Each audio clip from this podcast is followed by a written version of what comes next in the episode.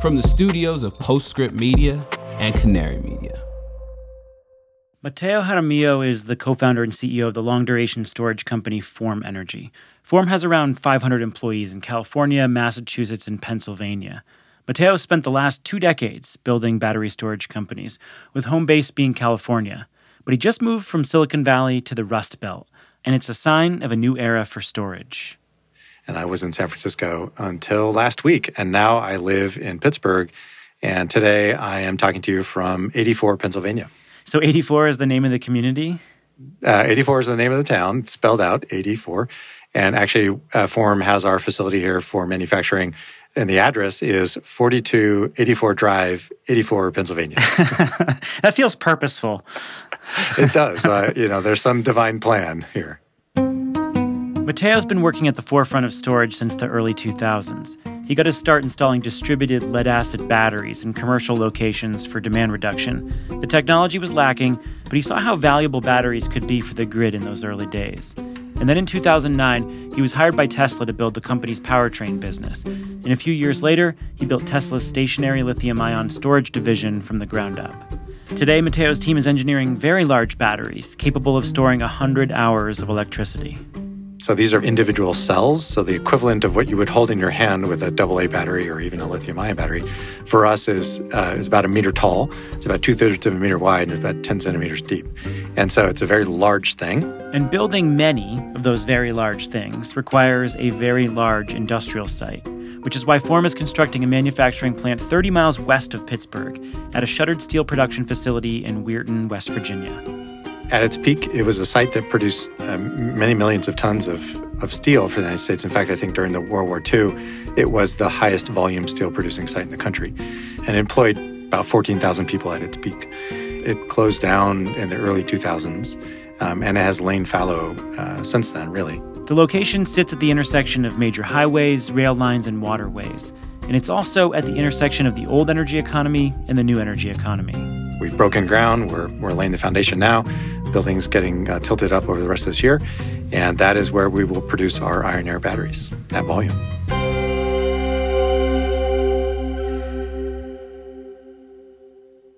Yeah, so what on earth does an energy storage company need with an old steel mill and the infrastructure surrounding it?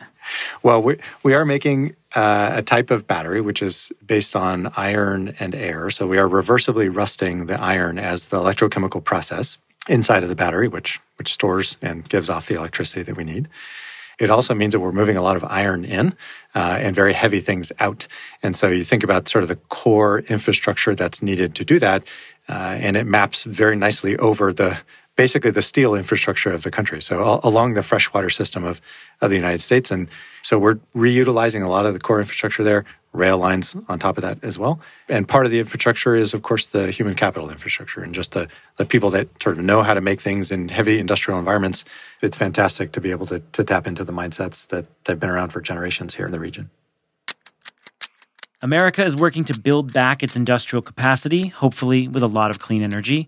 Armed with lessons from the past and a lot more government support, companies are planning $70 billion in new factories for electric cars, solar and wind components, and batteries, including very large batteries like the ones that Form is making. So, this is infrastructure after all, whether it's highways or it's military or it's power infrastructure. So, seeing what the government is doing today, it is quite broad based, and there's a lot of things that are happening. This is the Carbon Copy. I'm Stephen Lacey. This week, I talked with Mateo Jaramillo about Form Energy's transition from an R&D and engineering company to a high-volume manufacturer. Is it a sign of what's to come for the U.S. industrial base?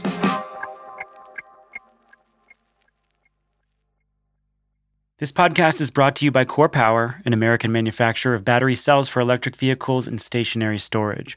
KORE Power founder and CEO Lindsay Gorrill is a former executive in the mining industry, and he's leveraging that experience to build a new battery supply chain in the U.S. Early on, I fully understood how reliant the United States was on parts of the world for the supply of these critical products needed to develop the green economy. My goal has always been to bring lithium battery manufacturing to the United States.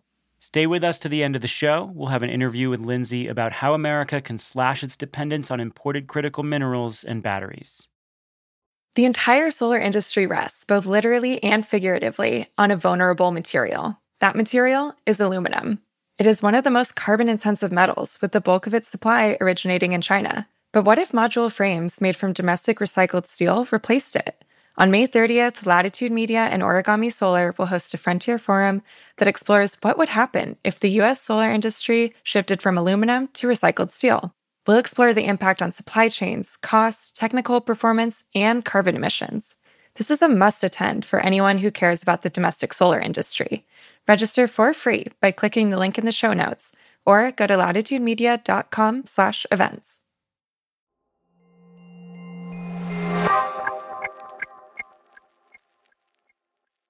In late June, President Biden was in Chicago outlining his economic theory, and he mentioned a certain company building a certain factory in West Virginia.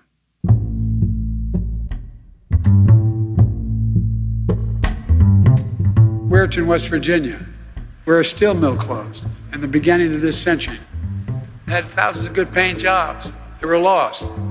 But today, with the help of the Inflation Reduction Act, a new plant's being built, building iron air batteries which are going to help store energy. And it's being built on the same exact site, bringing back 750 good paying jobs, bringing back a sense of pride and hope for the future for all the people of Weirton and surrounding areas.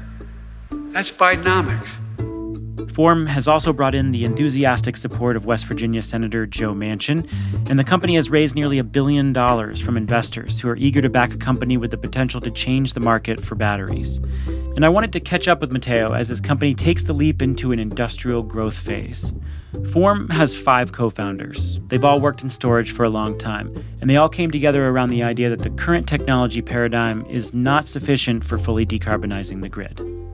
We saw what happened with lithium ion. Uh, we saw the progress that it is making, has made, and will continue to make. And, and yet, we saw a very large opportunity still in the market, and that was to address something that lithium ion uh, just was not addressing, cannot address because of its costs. That something is longer duration. Now, there are grid scale lithium ion batteries that can discharge tens of megawatts for eight hours, but those are rare, and adding more hours can add prohibitive cost to a project. And on a grid that is now driven by weather as much as anything else, we need to start building storage projects that account for multi day dips in renewable energy production, not just hours. That's what renewable power is, is weather driven electric generation. And uh, there are multiple days of intermittencies associated with any of the types of those kinds of uh, generation, uh, wind, water, or solar. And so solving those becomes a, a key uh, challenge for getting to a, a very deeply decarbonized electric system. You did it. You described it without saying the wind isn't always blowing and the sun isn't always shining. I know, shocking, right? I, I, didn't even use that German word that people sometimes use. Uh, so that's really what put us in the space um, to identify that uh, kind of battery or kind of energy storage that would work, and um, and that allowed us to really understand that the characteristics of what iron air could be as a battery would solve that problem. So, what exactly is an iron air battery? How do you get electrons from rust? It's a great uh, question primarily because it's one that people naturally want to ask because we know a lot about iron. You know, everybody knows the iron rusts, right? uh, humans have known this for a very long time. You know, you you you could probably rename the Iron Age the Rust Age because because if you know anything about iron, you know that it rusts uh, in the presence of of water uh, or oxygen uh, and uh, and some sort of electrolyte. And so uh, so, so it's been a long uh, line of human learning around around iron and what it does. And, and when iron is rusting, essentially what it's doing is giving up an electron, it's taking on oxygen and giving up an electron. Um, now, most of those electrons, of course, in rusting iron around the world, is they're given up for free, uh, and they never come back. Um, but uh, what is possible to do in the right set of conditions is to um, have that reaction uh, happen in a very controlled way, and to reverse that reaction. So you start with a metallic iron anode, which is submersed in a, a, a very basic electrolyte. So there's salts in the electrolyte, and um, there are hydroxides in the electrolyte. And uh, on discharge, uh, what happens is that iron um, takes on uh, one of the hydroxides. So it goes from from pure metallic iron Fe to FeOH, and um, and that is the charge carrier for us. It's not iron moving around as an ion, like a lithium ion would, but rather it's a, a hydroxide ion that is moving around and shuttling the charge there. And so that hydroxide um, goes onto the iron, and you have a larger molecule um, there. And that reaction is happening on the surface of the battery. But we have a very porous uh, anode, so that surface area is more than just sort of what you would see from the outside, right? And that's why we don't get sort of that flaky rusting phenomenon that you that most people experience as rusting, right? Sort of, you know, you rub something and you the rust comes off. Um, for us, that that is a reaction that's happening on a on a lot of surface area throughout the the, the porous anode itself. And then on charge, what we do is um, we essentially evolve oxygen out of the out of the air cathode. Um, so on, on discharge, we're breathing in oxygen. That oxygen is creating the hydroxide. That's what's rusting it. And then we reverse that. We breathe out the oxygen on charge uh, and that hydroxide is coming off of the iron. So we're returning the, the rusted iron anode back to its metallic state. So I listened to an interview you gave recently with Akshat Rathi of Bloomberg, and you said it's easy to build a terrible iron uh, iron air battery. It's harder to make that chemistry perform at the highest level. So what's the difference between a bad iron air battery and a commercially viable one? The difference is uh, around efficiency, and it's around uh, manufacturability. In other words, can can you make this device uh, be a reliable, as highly efficient device as you possibly can make it, uh, and low cost as you possibly can make it? And uh, and so that's that's the main challenge, right? Do, how do you actually engineer something to perform the way that we need it to be engineered, as opposed to just sort of letting the reaction happen the way that it naturally, you know, is happening around us all the time, but very inefficiently and you know not very cost effectively, that kind of thing. You know, iron wants to rust, uh, and so in, in, on Earth, essentially, harnessing that in the right way is is the challenging part, and that's what, what requires a lot of innovation and, and fantastic engineering. And and that's what I want to talk about a lot in this interview is the manufacturing component and what you need to do to scale uh, as you build this new factory. So you're working toward building these batteries at a very large scale, um, and the factory underway in West Virginia will cost you know three quarters of a billion dollars to build. What are the technical challenges in that scale, and what leap in what will that leap in scale do to your costs? Yeah, so um, that three quarters of a billion dollars. In, in, the end, that should deliver a factory that produces about 500 megawatts per year, uh, which for us, these are 100 hour rated duration batteries. So, um, so it can provide its rated power for 100 hours, uh, which means it's a 50 gigawatt hour per year uh, manufacturing facility. So on on par with all the other sort of lithium ion battery uh, factories that are getting built out there these days. Uh, but but the capex is much lower to go do that. And what that will produce in the end is um, cells at that scale that I mentioned, sort of those meter scale cells, and we will produce hundreds of thousands of them. Uh, getting to cost efficiency at scale means you you have to be very good at making the same thing uh, over and over and over again, uh, or you know the right variants of that same thing. And uh, so that's what we will do. That means that we can really dial in the process, uh, and that we can really dial in the performance associated with the design that we have uh, settled on so far. And uh, you can really only do that in a in a really stable manufacturing environment. And so building a factory is sort of what you have to do. You can't you can't have you know we've learned this. We collectively in the power infrastructure industry have learned this uh, over and over again. You, you can't really get cost efficiencies by having bespoke projects. They have to be uh, fairly standardized in the factory environment, in the manufacturing environment, to really drive costs down. The chemistry is very, very low cost. So it's less than a dollar per kilowatt hour for the active materials. The trick is building a device and delivering a system that keeps you as close to that entitled cost as possible. And for us, uh, that will be r- roughly $20 a kilowatt hour. We think we can go below that, but that, that's sort of the first target that we've got. And, um, and you can only do that if you uh, have an engineered product made in a stable manufacturing environment and then delivered out to the to the projects and installed very very easily. So so that's what what the manufacturing plant gets us. It gets us that environment to make that device to then deploy uh, in a in a very seamless fashion out in the world. And and the models for this there, there are a lot of that. We're not we're not breaking any new ground in doing it. As I mentioned, we've learned this in the infrastructure industry for a long time. Uh, but solar is probably the most prominent example of of exactly that phenomenon of manufacturing scale and efficiency driving to low cost. And this is what you did at Tesla as well. So you you built the energy storage business at Tesla up from from the ground up, and you oversaw this period of immense scale from product development to uh, a commercial product. I'm just wondering, how do the technical challenges for this kind of battery, uh, how are they different when you're developing a product like this at scale? Well, uh, looking back at the Tesla challenge, it feels quite straightforward now. uh, we didn't have to worry about the chemistry. You know, what was inside the can of the of the cell is, you know, lithium ion cells uh, are, at Tesla are sort of inside what, what, are known as cans, you know, the cylindrical cans. So what's inside the can at Tesla was fixed, and we didn't have to worry about that. Uh, it was it was great, uh, well performing, high performing, and and the work that had been done on the vehicle side also meant that essentially the module work, the collection of those cells, was was also quite stable. We didn't have to worry about what was inside the modules. We we took essentially automotive designed modules and put them into the right enclosures and put them into the right you know control systems and you know thermal systems and that kind of thing. But uh, relatively speaking, it was a pretty short engineering putt, especially for a company like Tesla, which is phenomenal at engineering. you know that was uh, that that was you know such a treat to work with with with that team um, on that project because uh, we had all the expertise in house to do all of the work, the mechanical work, the thermal work, the power electronics work, all of it. It was just amazing. It's sort of categorically a different challenge at Form because we are developing the chemistry uh, at the same time that we're developing all those other systems, the thermal management systems and the control systems and you know the mechanical systems that that bring it all together.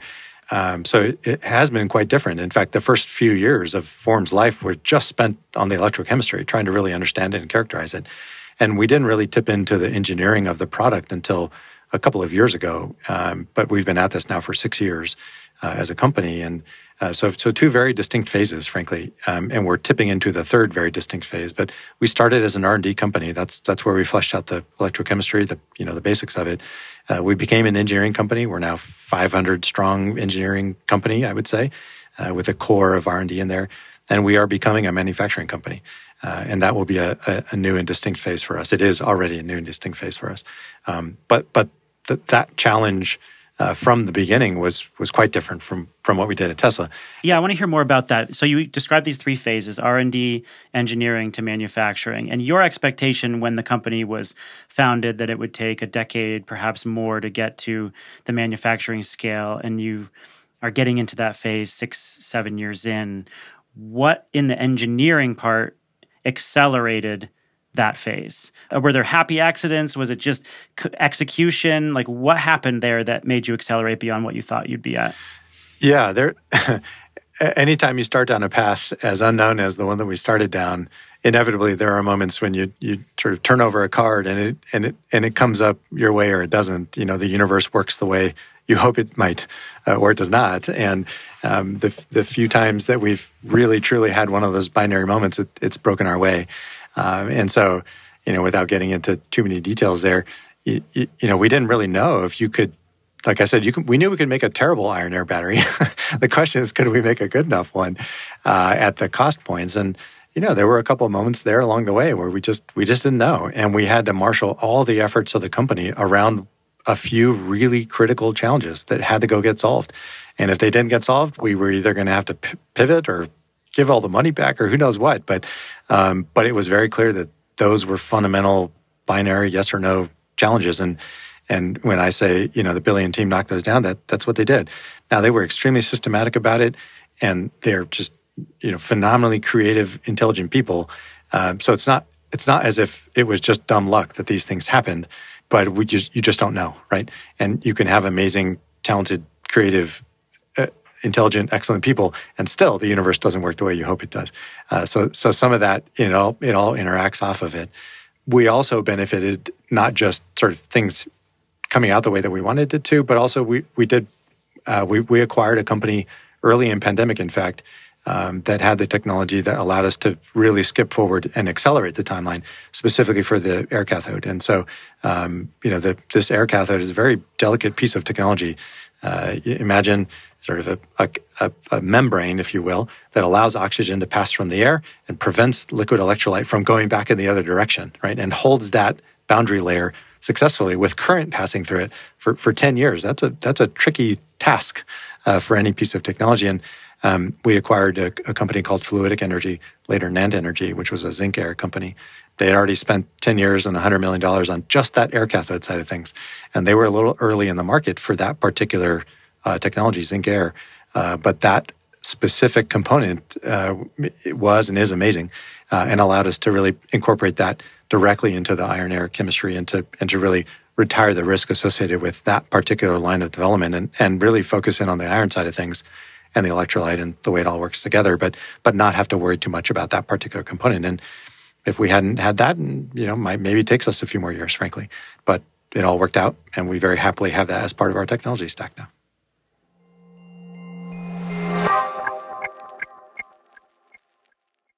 Mark your calendars for May 30th at 1 p.m. Eastern. That's when Latitude Media and Origami Solar will unveil new research on how recycled steel can help reinvigorate the U.S. solar industry. Why recycled steel? Well, the solar industry is dependent on imported aluminum for frames, leaving it vulnerable to geopolitics, supply disruptions, and higher cost transportation. By switching from aluminum to recycled steel, solar producers can reduce greenhouse gas emissions and qualify for IRA domestic content incentives. Have questions about the shift to steel and the impact on supply chains? Join Latitude Media's Stephen Lacey, Origami Solar CEO Greg Patterson, and American Clean Power's MJ Shiao for this live virtual event. Again, it's May 30th at 1 p.m. Eastern. Register for free at latitudemedia.com slash events or click the link in the show notes.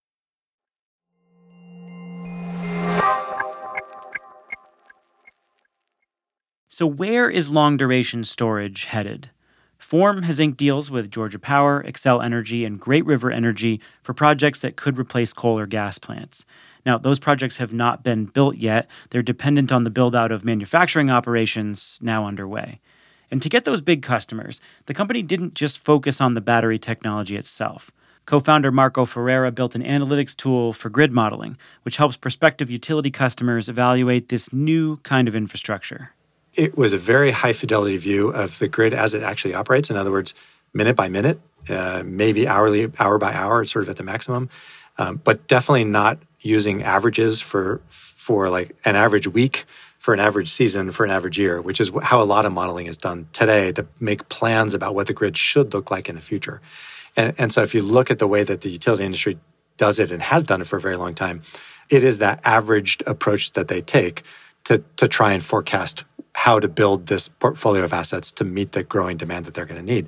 And, and if you average, no surprise, you sort of eliminate this understanding for these very non-standard types of events that are happening all the time now. And, uh, and you also average away the variability and the reality, frankly, of how these weather-driven resources, wind, water, and solar, are actually operating and then therefore the way that storage would operate on the grid.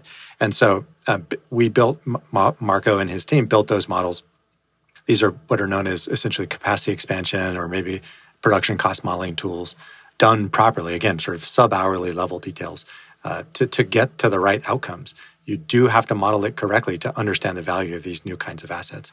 Uh, and what we have found with these utility partners that we're working with now and, and others is they have these same tools. And when they use the tools in the way that we use, the tools that we built, they get the same results. Uh, but if you don't do it, then you don't get the same results. And, and so having modeling done correctly is really fundamental to building the right kind of grid going forward.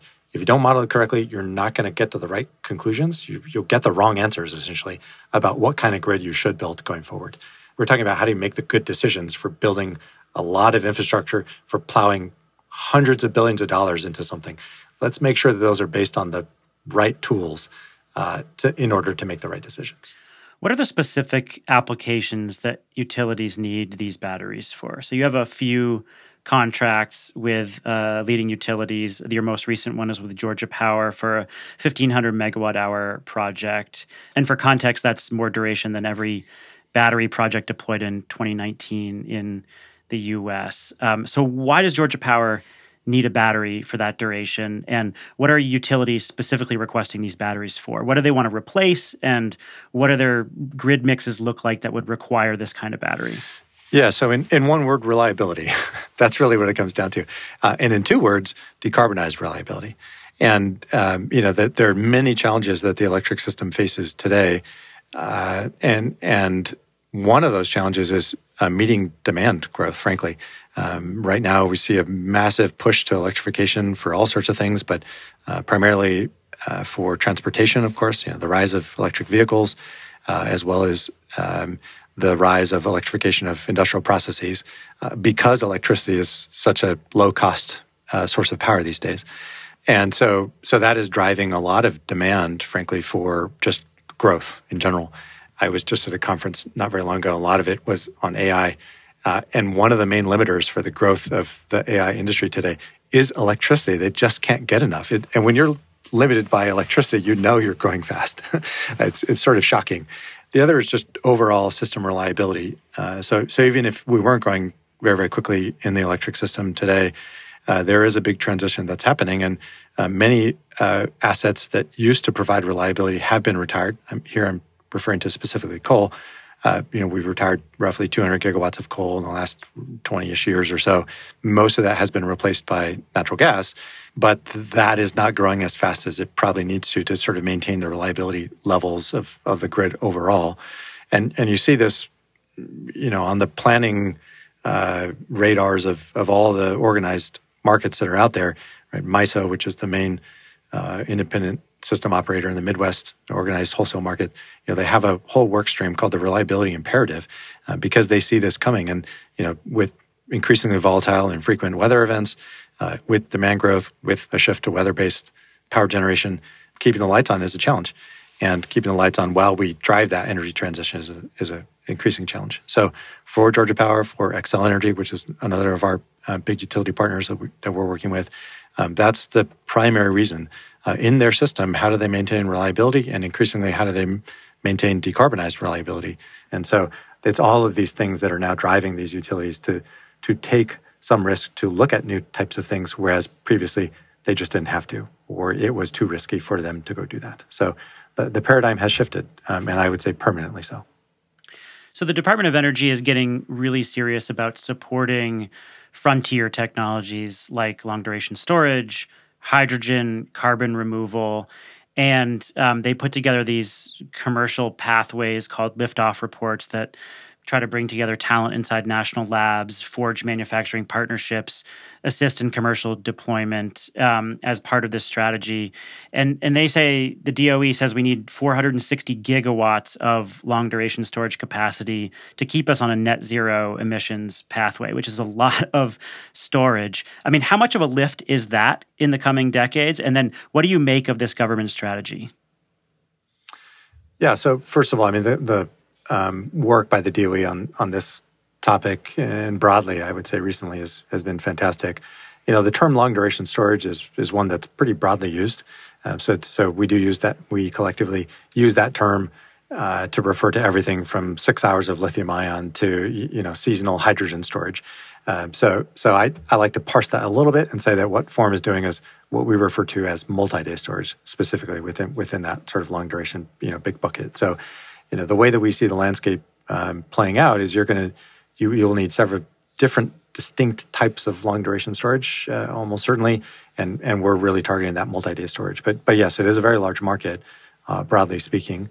And and and the work to just even lay that out uh, is important. You know there's a, there's a industry group also called the long duration energy storage council the LDES council and they're doing important work to sort of clarify these issues uh, as well and we are we're an active part of that so, that's you know just laying it out and, and sort of again back to the analytics. It's really important to be able to clearly establish the case for uh, these technologies as differentiated and and providing high value into the system. Anything at that scale that you're talking about, it doesn't matter what duration you're picking there for long duration. At that scale, you know, hundreds of gigawatts. Th- there's no realm in which uh, having something that large uh, show up on the grid does not involve the government in some way. Uh, you know, that sort of doesn't. That's just not how things work. Um, so this is infrastructure after all, and the government is heavily involved in in infrastructure. It's probably the right place for it to be involved. Frankly, is in infrastructure, shared, uh, commonly beneficial infrastructure, whether it's highways or it's military or it's power infrastructure. And so, um, so so seeing what the government is doing today, you know, the, the Department of Energy Inflation Reduction Act uh, today is doing on on uh, the the electric system is is incredibly important, and it's certainly beneficial for form, but it, I would say even more so for the entire industry, uh, the power industry overall. Um, and so there's a lot of ways, of course, in which that support is uh, being brought to bear um, in in the industry. And uh, you know these liftoff reports and you know focus on the on the long duration energy storage component of that um, is important, but it it is quite broad based, and there's a lot of things that are happening. And then the Bipartisan Infrastructure Act and the Inflation Reduction Act include incentives for uh, manufacturers and the build out of this infrastructure. What is most important for you under those laws? And what do you make of the effectiveness of these laws in establishing a real green industrial strategy in the United States, which is such a core piece of the Biden administration's clean energy policy? The Inflation Reduction Act, you know, is, is probably best understood as a industrial policy, frankly. Uh, and that is, is, you know, distilled down to a statement: we're going to make stuff in the United States again, uh, especially for this uh, energy transition that that's already well underway and is global. And um, and so so what we see is uh, really our customers uh, moving even more quickly uh, than what they had been planning before because of that bill and because of the support to, to manufacture things in the United States. So um, so it, it is quite meaningful for us. I would say for the broad-based uh, support for the build out of manufacturing capacity in the United States and for the power infrastructure to move forward quickly to, to update all of it essentially. Um, and the scale is is pretty staggering. You know, you mentioned the the stats for long duration energy storage. You know, hundreds of gigawatts. That's you know hundreds of billions of dollars for just you know one type of energy storage in the system, and that's setting aside the generation side of it, right? The the the power uh, transmission side of it, um, the electrification on the industrial side of it. Uh, so there's, you know, it's really just a small fraction, frankly, of the total investment. It will be in the trillions of dollars uh, over the next couple of decades, and and and that's just a massive, massive wave uh, that uh, you know form hopefully will ride uh, for for quite some time.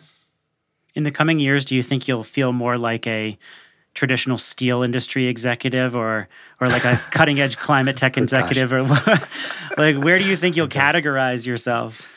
Well, I hope we I hope we come up with a new category, frankly, um, and that you know the old paradigms are useful to to learn from and to to you know understand what's possible. But but hopefully we also chart a new path, and we can sort of maybe break down some of the silos of thinking that that have gone into you know drawing these divisions between you know clean tech and old tech, or you know old old industrial processes versus new ones, um, and uh, and some it, it can be a little confusing and mind bending sometimes to sort of you know build these new categories. Um, but what we have found is alliances with with folks who maybe we you wouldn't consider. Take Georgia Power for example. Um, you know they're they are not what most would have considered to be a very forward leaning utility, and here they are. You know, our, our one of our major um, partners uh, leaning into to the technology and to um, and to the energy transition broadly speaking. And same thing is true of the state of West Virginia. And I think part of it is understanding that energy is is is and always has been and always will be important uh, for uh, the activities that we as humans uh, like to do and need to do. And so, as long as we're sort of oriented around energy as the unifier there, then then you can see these new technologies playing a really important role um, and bringing the communities along with it um, to to sort of deliver on on what's possible uh, for for all these folks. And you know, I, I sometimes I try and get baited into a you know old old economy, you know, coal economy type type my you know are, isn't that so bad? And uh, i try and really resist that because i think you know take take the city of west virginia it it did everything that was asked of it right? Uh, in terms of delivering the the power that built the steel factories that you know delivered the tanks you know and so on. That is the secretary of uh, economic development for for west virginia likes to sort of cite that litany uh, and it's true and uh, what we need to do is make sure that uh, we're asking West Virginia to deliver again on on the next wave of energy, uh, and and to be there and to be a, be a part of it. And so I hope I hope that we do create a new category, and we create it um, with folks that we're there with. Here's to new industrial categories. Mateo Jaramillo, the co-founder and CEO of Form Energy. Thank you so much. Thanks very much, Stephen. Always good to talk to you.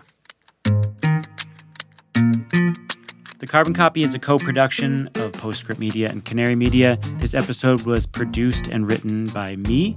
Uh, Sean Marquand is our engineer. Roy Campanella mixed the show. Original music came from Echo Finch and Blue Dot Sessions. Postscript Media is supported by Prelude Ventures. Prelude is a venture capital firm that partners with entrepreneurs across advanced energy, food and agriculture, transportation, logistics, advanced materials and manufacturing, and advanced computing.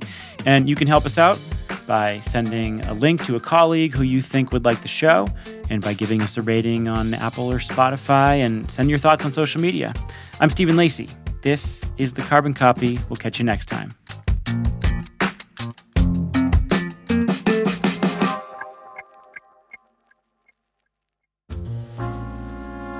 The US storage market is expanding quickly. Over the last five years, grid scale storage has grown by almost 1,800%, according to Wood Mackenzie, and battery electric vehicle sales are booming, with 55% growth in 2022. But there's a catch those batteries are overwhelmingly made overseas. It's great that we're investing a lot of money in EVs. That's fantastic. But I saw the evolution of technology coming to lithium batteries, green technology, EVs, and it was very clear that all that technology was somewhere else. Lindsay Gorrill is the founder and CEO of KORE Power, an American maker of battery cells. Lindsay comes from the mining sector, so he knows the ins and outs of supply chains. That background for me has really made me understand of how do you get to the final thing, which is basically sustainability inside the United States. KORE Power is constructing a 15 gigawatt hour battery cell facility in Arizona, which will serve a wide variety of battery markets. We're one of the only companies in the world that produces cells fully integrated four level software platform that is all integrated into our own controls to produce a top tier energy storage solution. So, by having all that technology, we can bring from the cells to the finished product to the market. I talked with Lindsay about the urgency of building up America's battery supply chain.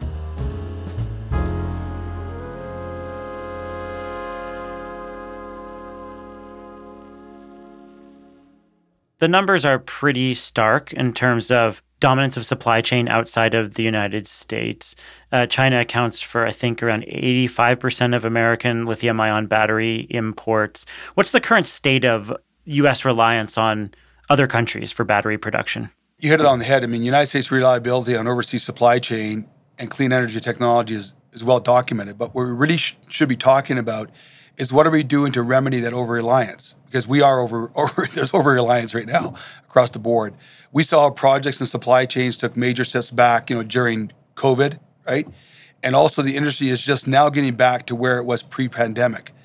You know, we're wrapping up production in the United States, but also taking steps to ensure that new progress isn't slowed by geopolitical shifts or other unforeseen issues like a global pandemic. So the biggest issue is onshoring the supply chain, right? That's the biggest hurdle to get past. One of the things we've done, and which has been is now public, is we've established sourcing partnerships like with companies like Novonix. So Novonix is a U.S. company and helped them augment and onshore the supply chain for battery cell anode technology. You know, one of the things you got to do is you got to have a cell. The cell manufacturing has to be in the United States to develop a supply chain because you have to have a customer. So we were able to basically support Novonix to build the anode plant in Tennessee that provides our supply chain to us. You know, and another thing is the real work toward establishing a proper supply chain and workforce is ramping up production in North America. So we're going to be operational in 2025, and we need a robust workforce. So not just the supply chain side of it, but you need a workforce. And we'll generate thousands of jobs in, Phoenix, in the Phoenix area. And we've been, we've been working with local colleges to create the next generation of clean energy workforce over the last two years. So we've been in this acute period where everyone has seen things uh, get messed up and it's exposed all sorts of vulnerabilities. Can you give some examples of how supply chain disruptions have been problematic, either across the economy or in energy specifically? Yeah, I think I think we saw we saw it across the economy, right? I mean, simply put, you know, it creates kind of bottlenecks that constrain the entire domestic clean energy industry in our industry if we want to deploy the amount of clean energy necessary to reach decarbonization goals, we really need to reevaluate and remedy the reliance on imported clean energy technology components. So, to do that is you have to onshore. So, onshoring the supply chain will unleash the potential of domestic manufacturing. You know, having done this, geopolitical shifts, relationships between the U.S. government and other countries have less impact on domestic companies' ability to source the material needed for things like anodes, cathodes, insulate them from spikes in supply chain demands, pricing, shipping costs, etc., which, which invariably will create a supply chain to the to the consumer at a reasonable price. It doesn't fluctuate by pricing pressures from outside sources, etc. Freight is one of the big ones that happened, obviously, through the pandemic. You know, you know, think about it this way. Simple put, if the EU puts plans into motion to phase out all fossil fuel vehicles, all OEM and EV manufacturers are suddenly competing with the same supply of materials. We are competing with the entire world. So unless you can localize your supply chain, or at least localize meaning maybe United States, North America, or somewhere close by, you have every, the whole world will affect you. I always say, you know, as a hockey player, you know, the United States is talking about winning the Stanley Cup, right? But we are still just learning how to skate right, in this industry. So if you want to hit climate goals, you have to make your own batteries. So when do we get the stick handling skills then? it's a focused five year goal. If you if the, if we focus five years on this on the developing a supply chain, looking at cell technology, looking at building cells, we really can support ourselves. It's it's all here, right? Again, Lindsay Gorrill is the founder and CEO of KORE Power. To learn more about KORE Power's investments in American industry and workers, go to korepower.com slash carbon copy. That's K-O-R-E power.com slash carbon copy.